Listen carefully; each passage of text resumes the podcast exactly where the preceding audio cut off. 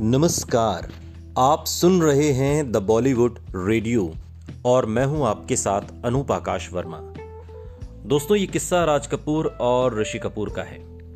जब राज कपूर के कहने पर इस एक्ट्रेस ने ऋषि कपूर को आठ चांटे मारे। एक्टर का गाल लाल कर दिया।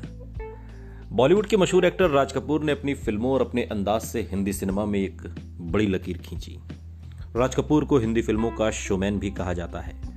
बतौर एक्टर होने के साथ साथ उन्होंने बतौर प्रोड्यूसर और डायरेक्टर भी फ़िल्मों में काम किया। उनके द्वारा डायरेक्ट की गई फ़िल्म प्रेम रोग एक बड़ी फ़िल्म रही जिसमें उन्होंने ऋषि कपूर और पद्मनी कोल्हापुरे को कास्ट किया था। लेकिन इस फ़िल्म की शूटिंग के दौरान राज कपूर ने अपने बेटे को एक्ट्रेस से करीब आठ चांटे पड़वाए थे। राज कपूर और ऋषि कपूर से जुड़ा यह खुलासा खुद पद्मनी कोल्हापुरे ने एक इंटरव्यू में किया। एक्ट्रेस ने इस बारे में बात करते हुए कहा कि मुझे चिंटू जी, यानी कि ऋषि कपूर को चांटा मारना था और ज़ाहिर है कि एक्शन में क्या होता है कि वो उस चांटे का तालमेल एक्शन के साथ ही बैठा लेते हैं। लेकिन राज कपूर साहब को यह नहीं चाहिए था।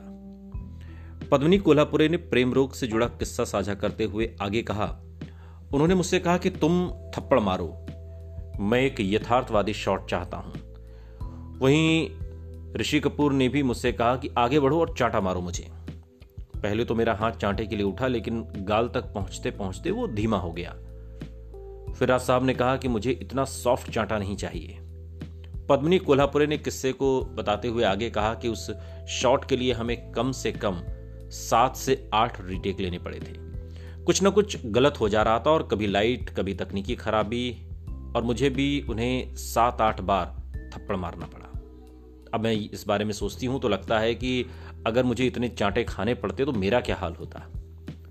पद्मिनी कोल्हापुरे ने अपने एक इंटरव्यू में बताया था कि इस शॉट की वजह से ऋषि कपूर के गाल बिल्कुल लाल हो चुके थे। शॉट पूरा होने के बाद खुद ऋषि कपूर ने भी कहा था कि वो इस चीज़ का बदला ज़रूर लेंगे। ऐसे में एक फ़िल्म के लिए ऋषि कपूर को एक्ट्रेस को चाटा मारना था, लेकिन वो शॉट एक ही टेक में पूरा हो गया था।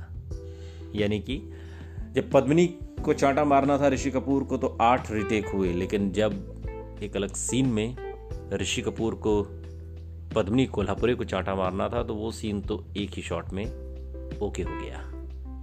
सुनते रहिए। द बॉलीवुड रेडियो सुनता है सारा इंडिया।